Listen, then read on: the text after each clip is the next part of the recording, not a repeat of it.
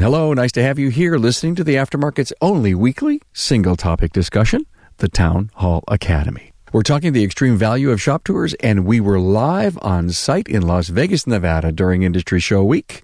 Now, here's a taste. And for some of the people that are hearing this now who don't want to share their secrets, and I don't want to let you into my close space, and I don't want you anywhere near me, to realize what a mistake that is. Absolutely. Bring in an outsider. Bring in those fresh eyes. Yeah. And get those ideas and do it better. Sure.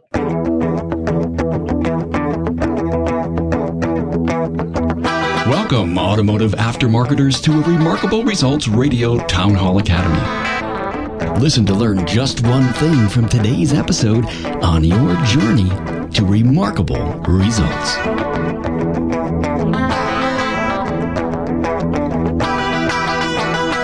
Carm Capriotto here, and welcome to a discussion that had 9 participants that came from our studio audience to discuss shop tours. And thanks to Jasper Engines and Transmissions for their support of the Town Hall Academy. You know, your customer's old engine or transmission is going to wear out, and when that day comes, Jasper will be the name to remember. Jasper's remanufactured products cost considerably less than a new vehicle, so it just makes sense to choose Jasper. And welcome new support partner, RepairPal. After 10-plus years in business, RepairPal has become the nation's largest network of independent auto repair shops. Their certification programs ensure that customers who go to RepairPal certified shops will receive quality and trustworthy repairs. And keep an ear out for the many interviews from Apex 2018. You'll enjoy some powerful aftermarket content that you've come to rely on to help you in your business. Smart, engaging, and usually profound. These are the interviews that help make you smarter. Hey, thanks so much for the hospitality from Frank and Deborah Scandura from Frank's European in Las Vegas. Now, we descended on Frank's place not only for the live Academy broadcast, but to also get a shop tour. We had a heck of a turnout, not only for the show, but for the tour of Frank's. I know that the shop owners who were present learned a lot from seeing Frank's place. Besides Frank Scandura, there was Vinny Lucido, Andy Bizzup, Deb Van Batenberg, Greg Bunch, Jimmy Lee, Bill Nalu, Shari Pheasant, and Vic Tarasic, all providing their wisdom and insights on the extreme value of shop tours. We had fun, and you'll learn about what these professionals value by taking and giving shop tours. You can find the talking points and the repurposed video at remarkableresults.biz/A092. So enjoy another powerful aftermarket summit, as only the Automotive Aftermarket's Town Hall Academy can deliver. Now, mark on your calendar when you are taking or giving your next shop tour.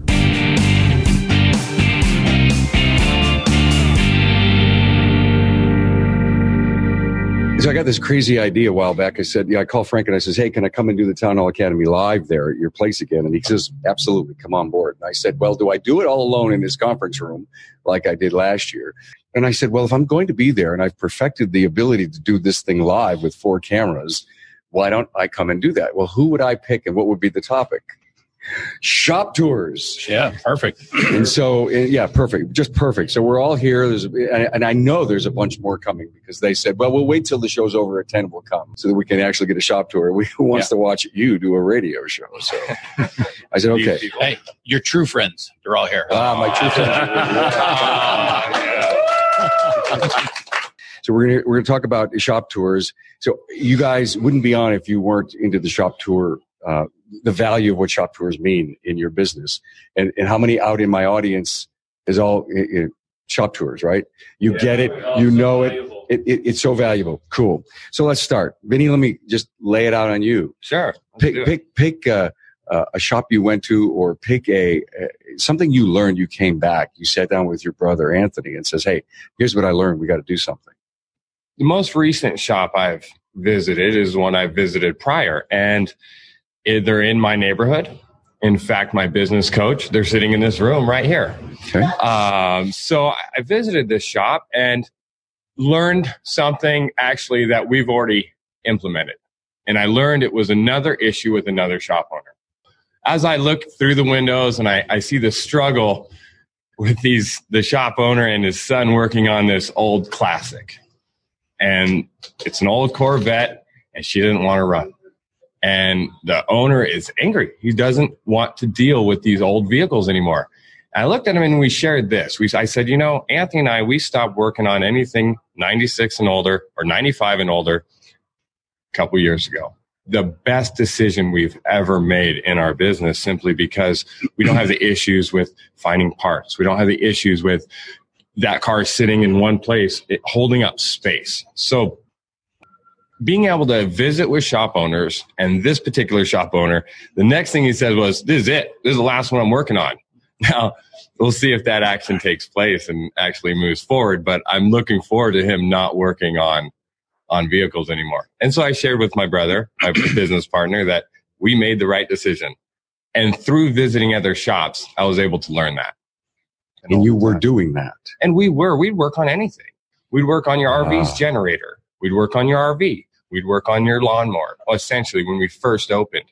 Now, we work on 96 and newer. We limit our size to what we work on. Would you work on a Segway? No. I see. There you go. Now, there's a reason that I asked that. Yeah, I know exactly right. Yeah. They're talking about my one wheel. Right. But yes, that was one of the biggest things I've learned from his particular shop. Thank you, Andy. When you go out to a shop, I mean, are you not only looking at maybe the facility, the showroom, are you talking about client experience at all? Yeah, absolutely. What's the culture of the shop? How do they interact with their clients? For me, shop tours are really about not reinventing the wheel.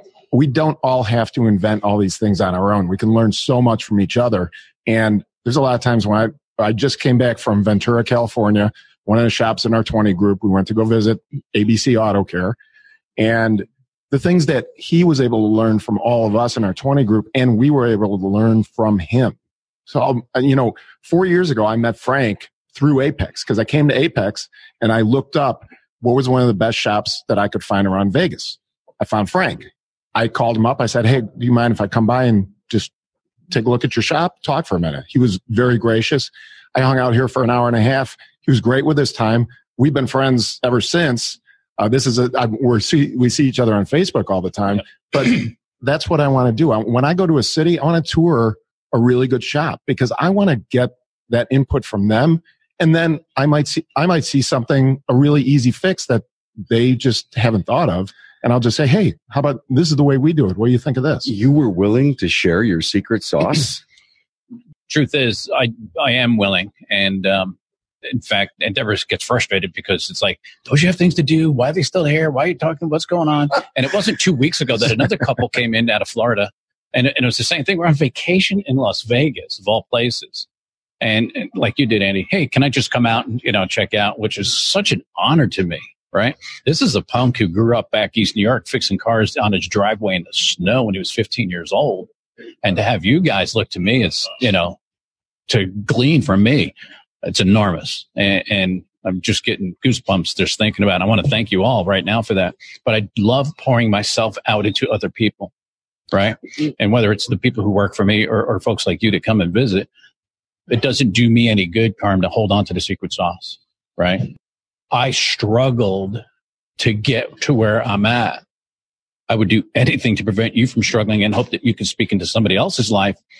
I want the people around me to be better after they've met me than before. Right? And I don't know if anyone heard the emotion in that voice, but I did. Yeah. And, that's what we're all here to do. And that's what I've been doing for 3.5 years is to get these stories told like that one and try to change people's lives in the way they conduct business. When people have left your tour, they've stopped in to see you, Frank, and they're walking down the driveway, walking out of your beautiful double doors, do you stop and say, hey, what do you think they took away? Sometimes I do. And the last couple that was here, I even told Deborah, I said, this poor husband and wife team have been coached for over a year. And they're telling me, they're thinking of changing coaches and they're really struggling. And I said, Deb, I feel horrible because I think they got more sitting an hour with me and they've gotten in over a year of paying a coach who's supposed to be the professional and supposed to be changing their life. And so did I impact them and wonder that? I sure did. Yeah. And then how can I do better the next time somebody comes and visits? Do people, when you visit, do you look at facility? Do you take ideas away for traffic patterns? And Frank's got a place that looks like, I don't know, Macy's in here, or maybe not Macy's, but a really expensive steak, house. It's gorgeous. So is facility one of the key things that people look at? Sure. I mean, that was when we visited the shop in Ventura. That was a big thing was basically going around and telling him how he could tune up his facility. We walk into these shops every day and we don't see sometimes the thing right in front of our nose that someone else walks in and they're like, why is that sitting over there? And, but we see it when we go to the other guy's shop and we go, why is that there? And he goes, huh, how long's that been there? Exactly. Yeah. One of the terms I use for that, or my coach has deemed for me, and I use it as, it's your tornado. Yeah. And you're in it. You're in it. So you can't analyze it because you're stuck in the middle of it. So when I walk into Frank's here and you look around, I feel if I brought my $100,000 Mercedes here, I'd walk in and immediately feel comfortable about leaving my car here. Now, if I saw, you know, tires in here with an engine stand or maybe even more automotive related paraphernalia, I might feel different. Like that shock poster, buy three, get one. I don't have that in my shop either. Your magazines relate to people. I don't remember seeing any automotive shop magazine there. That's because somebody keeps stealing the BMW Car Club magazine. But that's the only one that's there. Yeah, probably one of your texts. But that's the only one. And you're right. It relates to people. What do people want when they come in here? Right. They want cleanliness. They want professionalism. They want everybody to look the same. I want to be able to recognize who works here just by looking at it. But it doesn't have to be a Euro shop. No, it doesn't. That's the key. Yeah. Exactly. The key is that if you're not doing Euro or high-end anything, and you've been in business for 20 years fixing everything, you can look like this. Yeah, absolutely. And you can grow, and you can grow your business. And you can grow the comfort level of the client immediately upon walking in the door. Right. Yes. I mean, that's the initial perception of your business. Big takeaway there, the comfort level of your client. And think about this. So your clients are coming in and maybe there is something that's off about your presentation, your shop, your physical layout. Do you think they're going to speak up and tell you? But a bunch of shop owners who walk in, that's the first thing they're going to tell you. Yeah, they want to find something. Absolutely. I'm going to tell you what you're doing wrong. Right. Exactly. We're looking for the places to improve. I call it R&D. Rip off and duplicate. Yeah. Okay. Because this isn't original.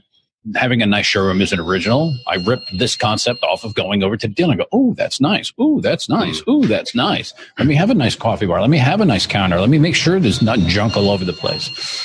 Having our mission statement on the wall is one of the things we talk about in our 20 group. All right, I took it a step further because on the other side, and they're both inset into the wall, and it says, my start in the car business. And I would always tell people how I started in the car business. So one day a guy says, how come you don't have that on the wall?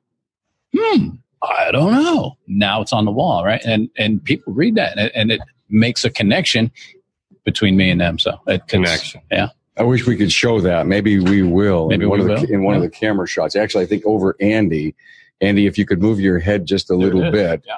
Yeah, you can see that there is a vision statement on the left of the TV and Frank's start on the right. And they're pretty sharp because they're inlaid in the wall and they're behind glass, it looks like. No, it's part of, but it was part of the process when we, how do I do this? I could have just hung a thing on the wall, but. Carm Capriotto here with Ron Haugen of Westside Auto Pros.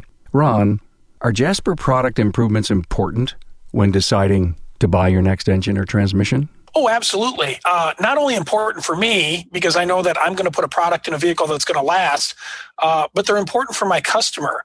My customer's already got an engine that's failed, maybe because a component was under-engineered, and Jasper's gone in and found that and fixed that. And if somebody's committing to the kind of investment to put an engine in their vehicle, they're going to want the best one they can get. Hey, Ron, what could you tell me about Jasper's customer service? Jasper's customer service is above and beyond pretty much any of the vendors' customer service that we use. There's been times that I've often thought we need to hire whoever trains Jasper's staff to come train my staff. I mean, from the initial phone call to if there's a warranty problem, a question, a technical issue, they answer the phone and you're immediately talking to the person that can help you. Hey, Ron, thanks for your insights on Jasper. Thanks for asking.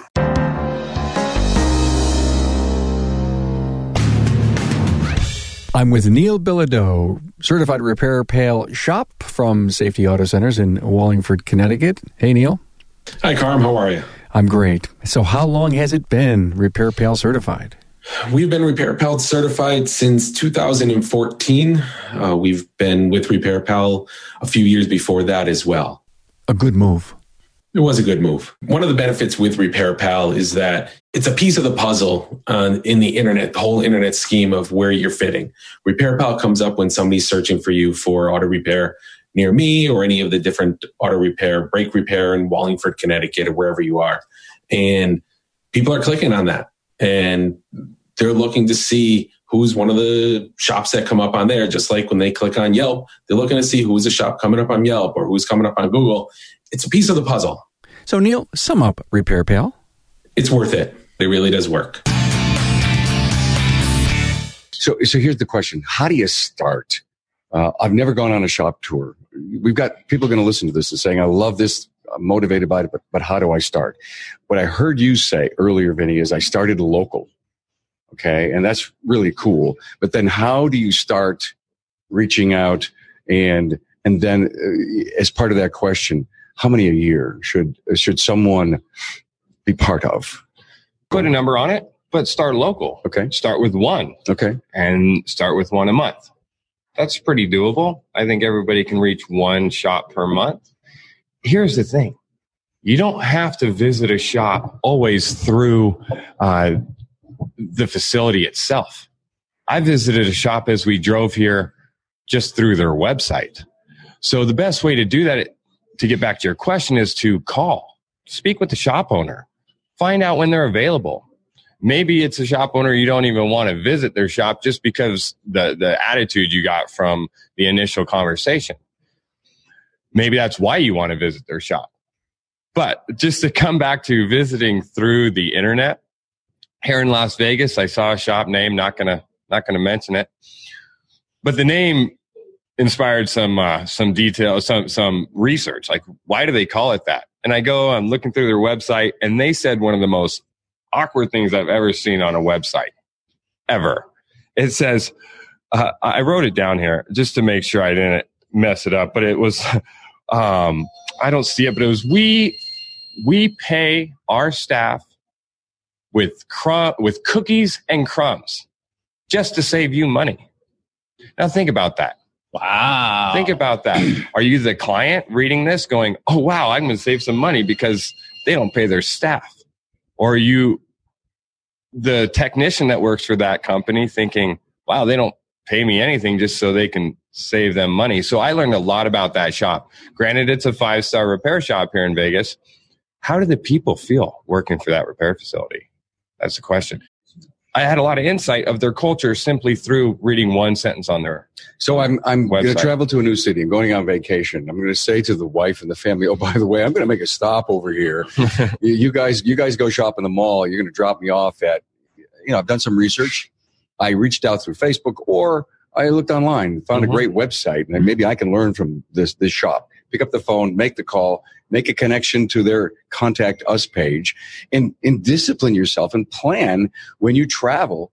Stop in, see a shop that not only you learn something from, and maybe you can share, but the network starts to build. Sure, absolutely, and that's good. And I don't know that I would ever go cold into a shop.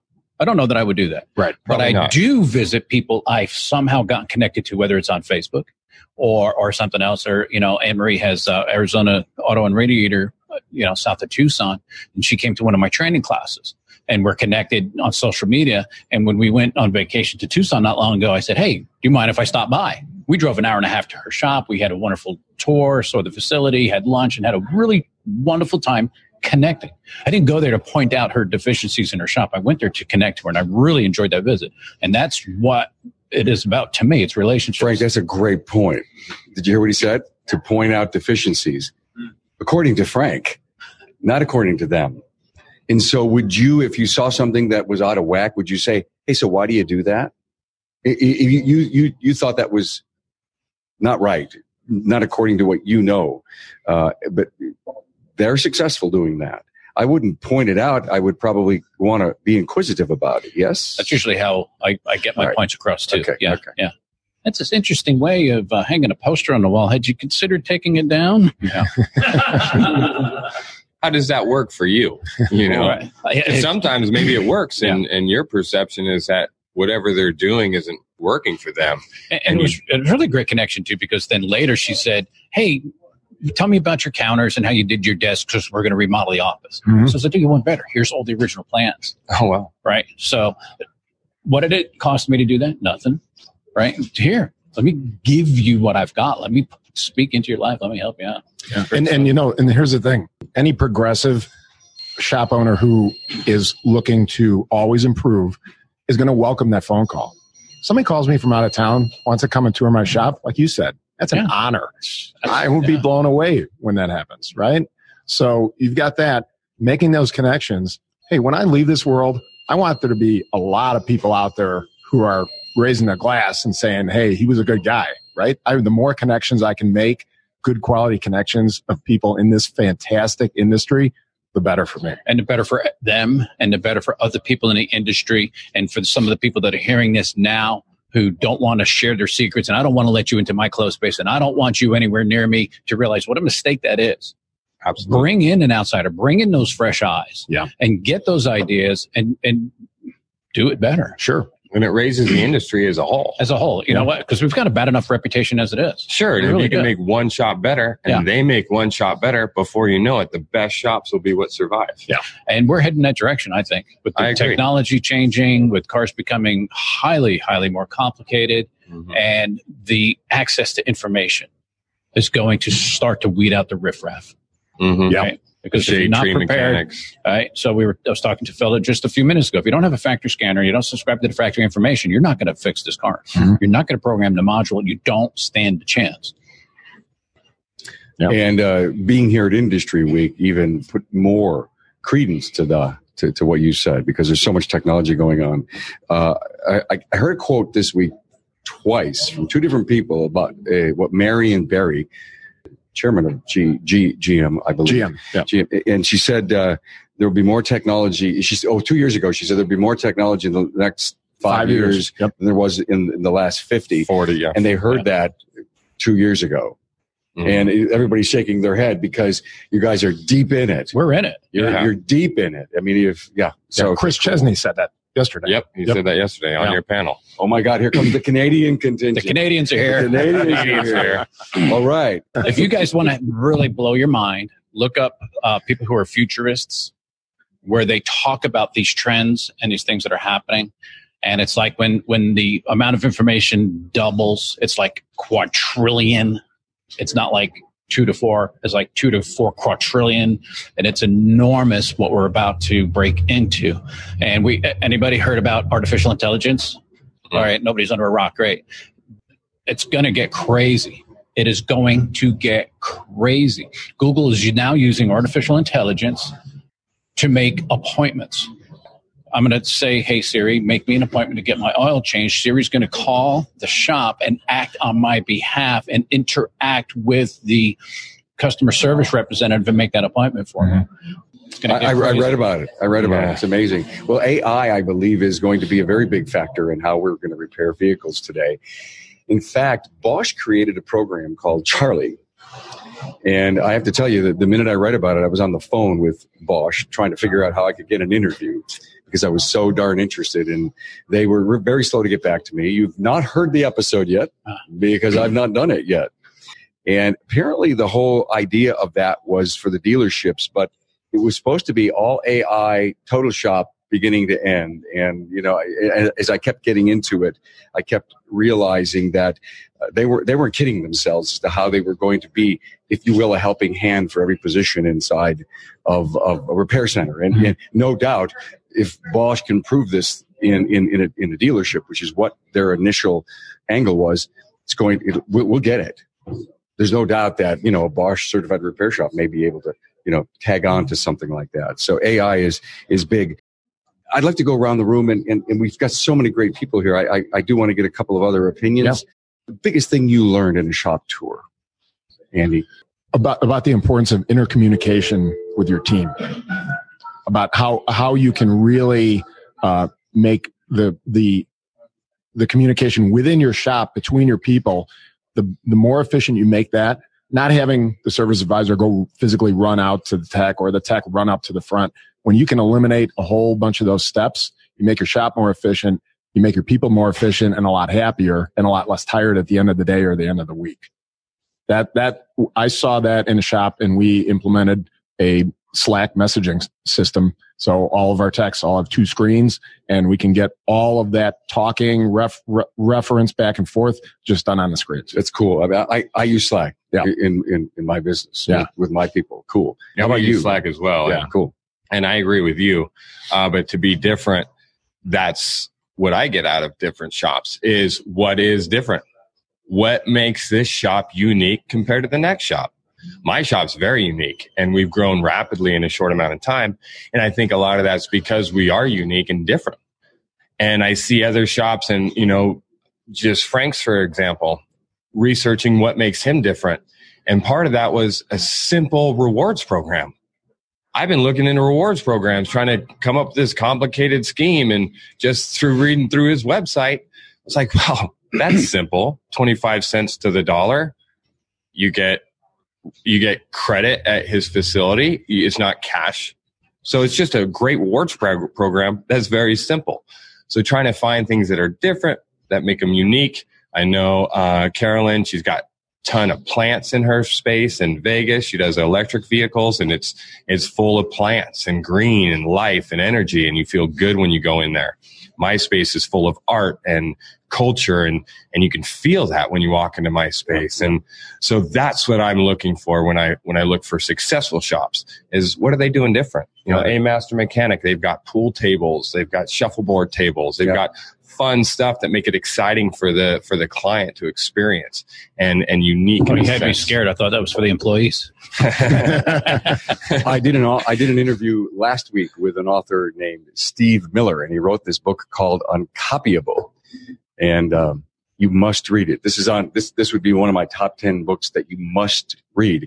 He's done some work for the aftermarket. Well, I read his book in one weekend, and when I interviewed him last week, and I haven't released the episode yet, but he talked about the Cool Kids Club. And he talked about what Lexus did in Australia to make a cool kids club.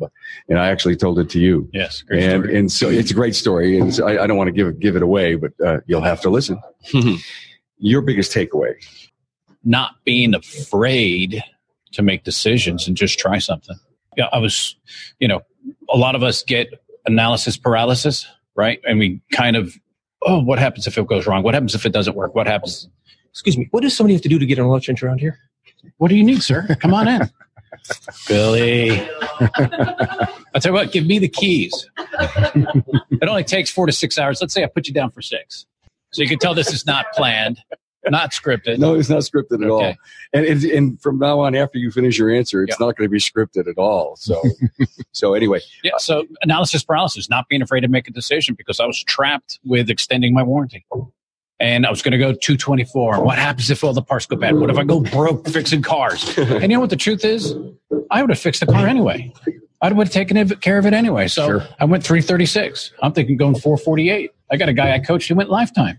Yep. So I didn't know I had that kind of impact on his life. He's lifetime warranty. He goes, sure. Why not? Why not? Good learning curve. Hey, who else wants to take over in Andy's seat that's got a great story to tell about this? And I put Greg Bunch. Greg Bunch, how you doing, Greg? Great, thank you. Transformers Institute in Aspen. In Aspen Auto Clinic. Yeah, Aspen Auto Clinic. Yeah, I'll get it right. It's live TV. Greg, so you dropped in on a guy in Ireland. Yeah, it was a blast. So it was the last day of our trip. We were heading back into Dublin. And so the little town that we were staying in, I don't know, it was mid-sized town. We had a couple hours and I said, hey, I'm going to just stop in there. I mean, this is a once-in-a-lifetime opportunity. So we drop in, and he was the biggest shop in town, which to us would be like, wow, really? Yeah. And the Irish people are just great. I mean, they're super friendly, way open. And he would just, you know, I came in, introduced myself, said, hey, I'm American. I have 6 shops. And he just was like, he thought, you know, Eddie Van Halen walked in the door. And I was like, I was honored to meet him. But we just had a great conversation, and he talked about his challenges, right? So, the tariffs and things that they have, you know, he had to like blacklist or black market to get lifts in because when they put all the tariffs on the steel and everything, just a cheap lift that we would get for $3,000 or $4,000 is $12,000 or $18,000 there. So, you know, they're shipping stuff in at night from China. He had a Autel scan tool, which he thought he was the best in town because he had that, and no one else did. So it was just a really cool experience. They had a lot of the forklift kind of lifts. So they didn't have like Frank's shop or my shop, just a bunch of, two post lifts bolted in. They had to move things around the shop. They had no waiting room. I mean, and I've been in another shop in Spain, no waiting room. It's like, you come in and maybe there's a little desk this big. So the whole idea of what we do in America with the nice waiting rooms and everything doesn't exist over there. Doesn't work over there. But the most interesting thing that I learned through that, we were talking about the technicians. And they have a program, so it's a 4-year degree to go to school to be a technician over there. And so they do it like 6 months you're in school, then 6 months you're working in the shop, 6 months back in school. And it sounds great. And he goes, but Greg, we have the same problem you do is people, if they don't have the DNA to do it, it doesn't matter if they run this through this program.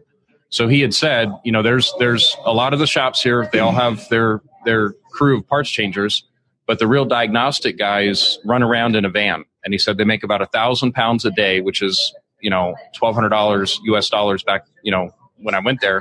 And all they do is they travel around all the small shops with the diagnostic equipment. They figure things out. They tell them what to do and they move on to the next. So they're having the same, even though their schooling and the way they build up technicians is better than what we've got for the most part. They still have the challenges because, to be a good technician, you have to get the schooling, but you also have to have that kind of DNA and know what you're doing. So thanks for that. Greg Van Batenberg did do a for the record rant on the difference between the European way of doing things and certifications and training.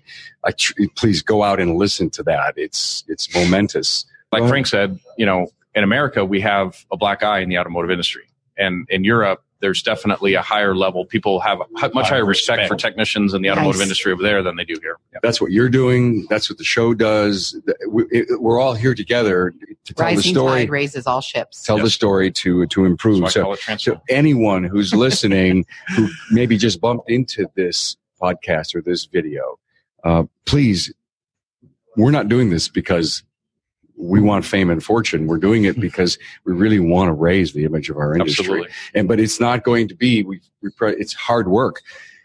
We all said, look in the mirror. The problem is there. Yeah. What if 40 to 50% of the shops in America look like Frank's here? What would that, and treated customers the way he does? Other people that she works with, that I work with, what would happen in 3 years if that's what the aftermarket automotive industry looked like? We might earn what we're worth. That's right. Yes. Imagine that. Yay. Whoa. May I? Oh, hello. Hi, Shari. So in my last 5 years, I've had the opportunity to travel over 300,000 miles, visiting shops and working with shops. And I think for me, what I want to share today is we need to get rid of, it's different here. I'm different. The shop is different. Yes. This is a big statement I hear a lot. Oh, you don't understand. You don't understand. Right. It's different. And I want to remind us that 75% of our independent automotive shop owners are previous technicians. Right. So the way that brain works, because I like being in the brain with everybody, is I know what the problem is. Just ask me. I'm going to get it right. And if it's wrong, it's the part's fault. Just kidding. Right? But when you put that into an owner's perspective, that brain set doesn't work. It's got to be more vulnerable. You've got to listen. You've got to allow people to come in and change what's your passion. And so I encourage everyone to think about being more vulnerable and understanding that our industry's changed, the marketplace has changed. People want to connect, and we are the best people for them to connect to. Because we're them. We're real. We're the real deal. So for me, I think my message to everybody is it's not so different. It's a different city, but we're in the same, we have the same framework of a business, and we have the same customers and clientele that are present. So I encourage everyone to be brave and understand that you're not so different than everybody else. And these changes that we're bringing are really important. Thank you. Thank you so much. By the way, we're gonna flip a chair here with Frank, but I wanted to show everyone that I paid like $2 for this bottle of Frank's. You did not. Make sure you get a sunshade before you leave. That's pretty cool too. It's European water. European water, and it was $3.75 at the show yesterday, so I got a deal. No, this is fascinating, isn't it? Mm-hmm. I mean, look at The details incredible. On the waters. We used to do that, and we put thank you, and by the way, servicing your car saves money. And so put that we put a hanger on that says, thank you for the trust you've placed in us. Ooh. You're going to get an online survey. Please let us know how we did. Bam. And every car that gets pulled up, you notice that there was no cars here when you pulled up. It's not because we're not doing anything. They die if we don't keep this open, because this is where customers drop off and pick up cars. So when a customer comes in, part of the process, this is what we learned to share is process. We call for the car. The service valet backs it up, takes a seat, covers the floor mats, and the key tags out of it, puts a cold bottle of water in a cup holder with that tag on it. And it's amazing how many moms, it was so nice. And my son wanted water. He was so thirsty when we got back in the car, typing in their reviews, you know. You're showing you care. You care. Those little things, that's research and development. And how hard was it to get that? I went to the dealership who had the label on the water, looked at it, and there was a local phone number for a local bottler. I says, can I put labels and get? She goes, yeah, I think I paid 21 cents a bottle. That's awesome.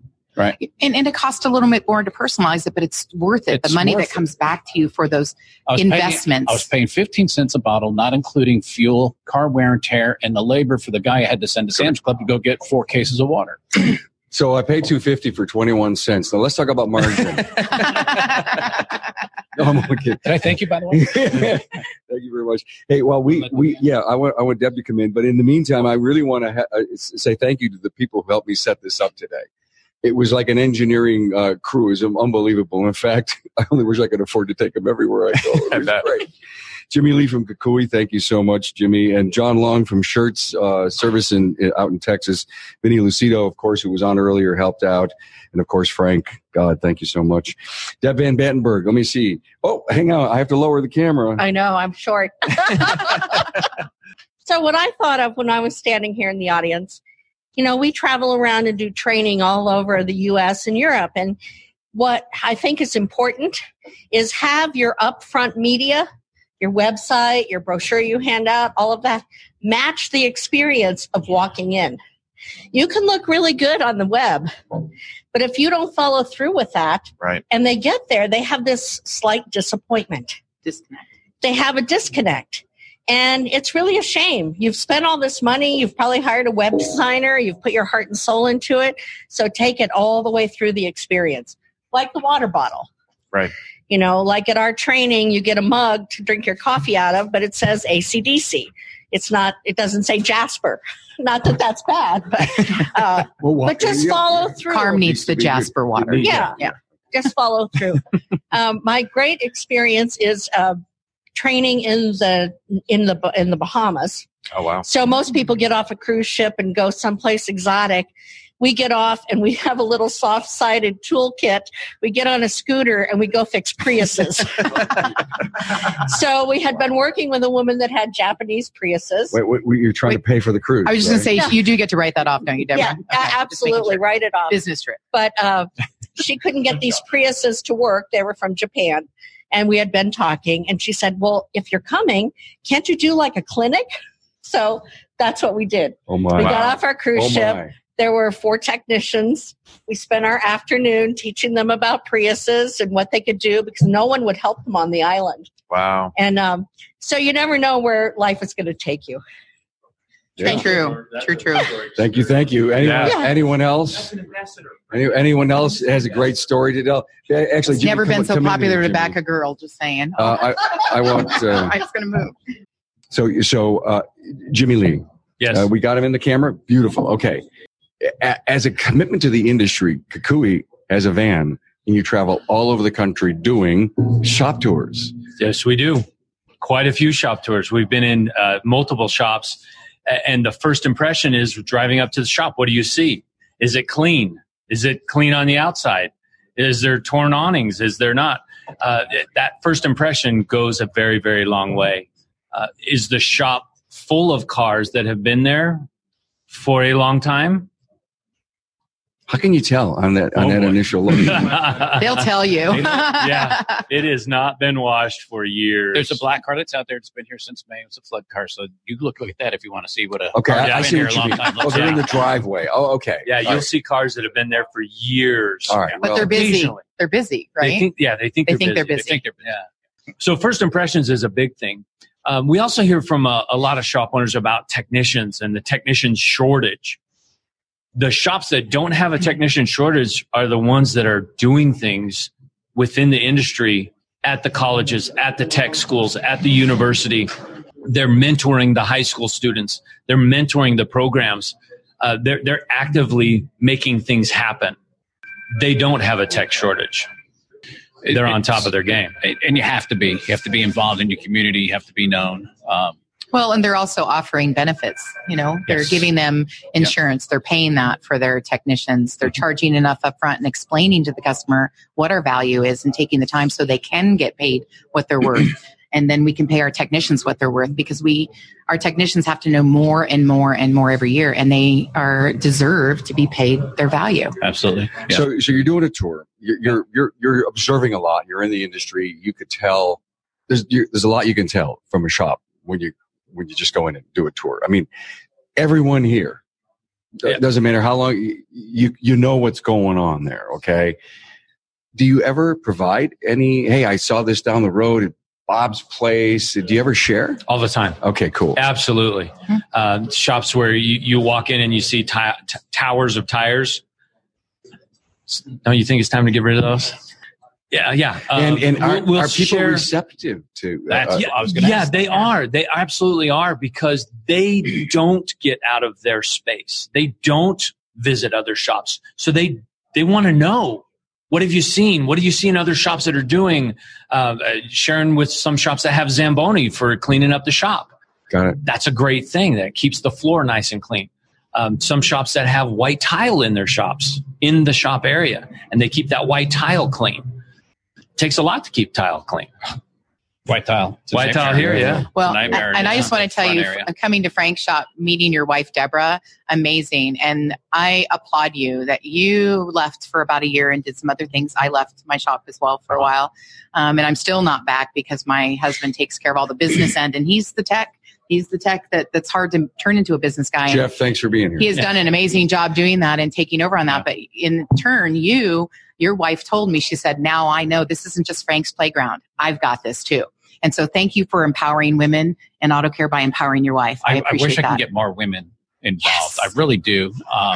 You know what? We're fun. I've had female technicians, and I was so heartbroken. You know, one of them was recruited based on lies and promises that never came true. Mm-hmm. And then too embarrassed to, take my calls when I tried to get her back.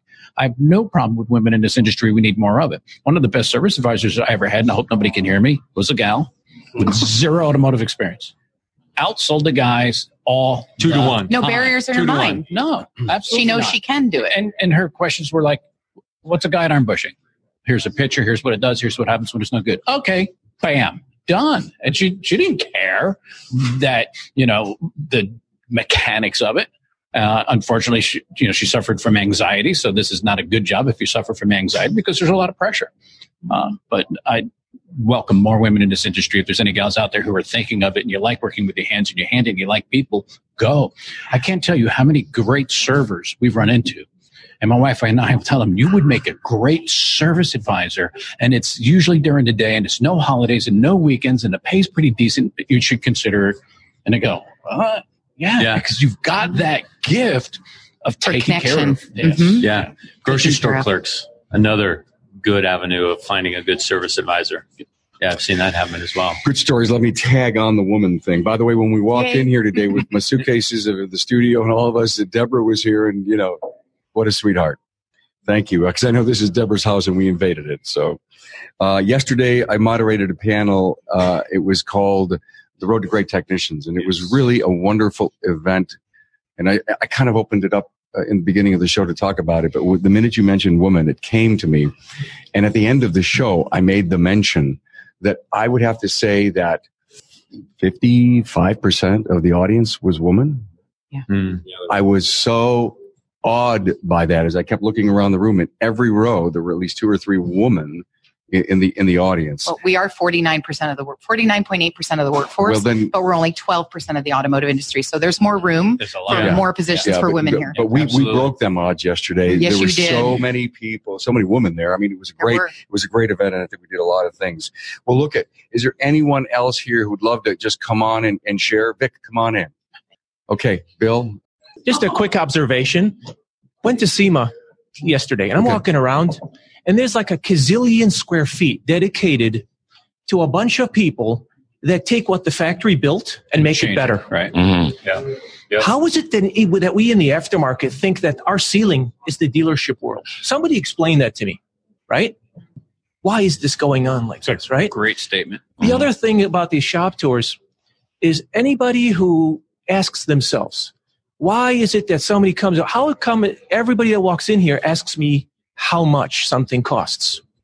When you walk into a place like this, you've already answered that for them. You've already answered that how much with the why much. They walk in, there's no need to ask how much when when a customer's already figured out why much. That why much is a beginning point.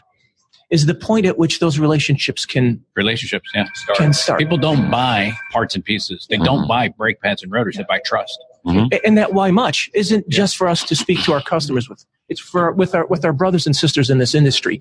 There's 80, 90% of this industry is in crisis. Mm-hmm. And if we just understand, like years ago when Carm and I had met, that Chinese word, crisis, is also the same word for opportunity. Mm-hmm. We don't see it that way in the American language.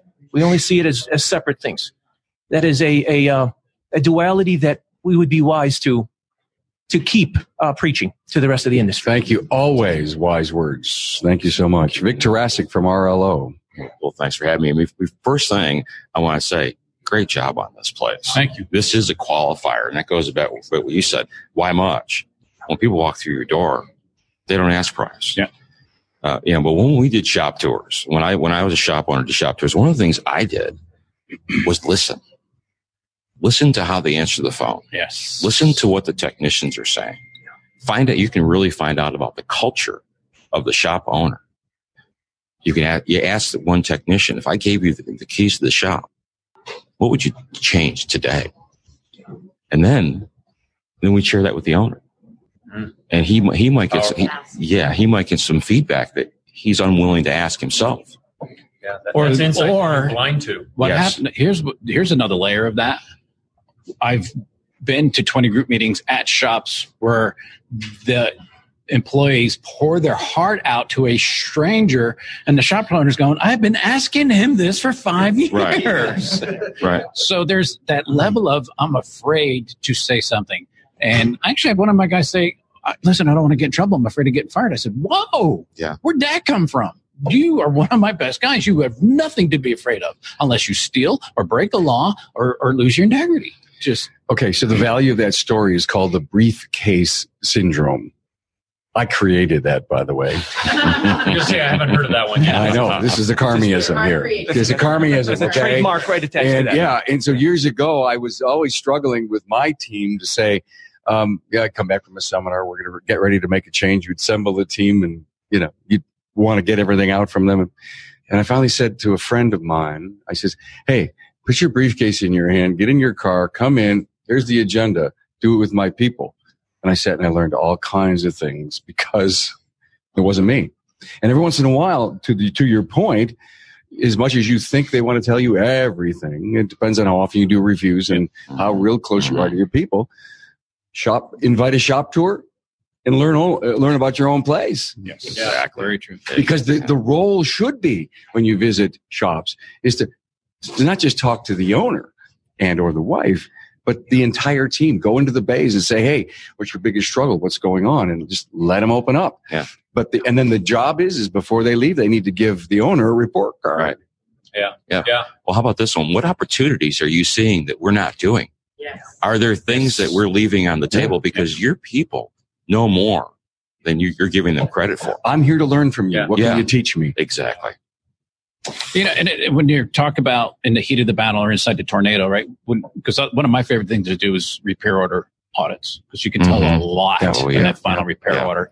And I did one for a shop recently, and it was like, stop complaining about dropping sales because you're not inspecting cars and your advisors are not estimating the discoveries and you're not presenting them to the customer. So shame on you. Mm-hmm.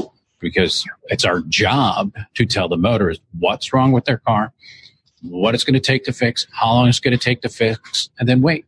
and ask, what's your pleasure? Allow them to make the decision. Yeah, we owe it. You're right. Yeah. We owe it to the motoring public. Yes, to inspect that vehicle, to ensure that it is safe. Yep.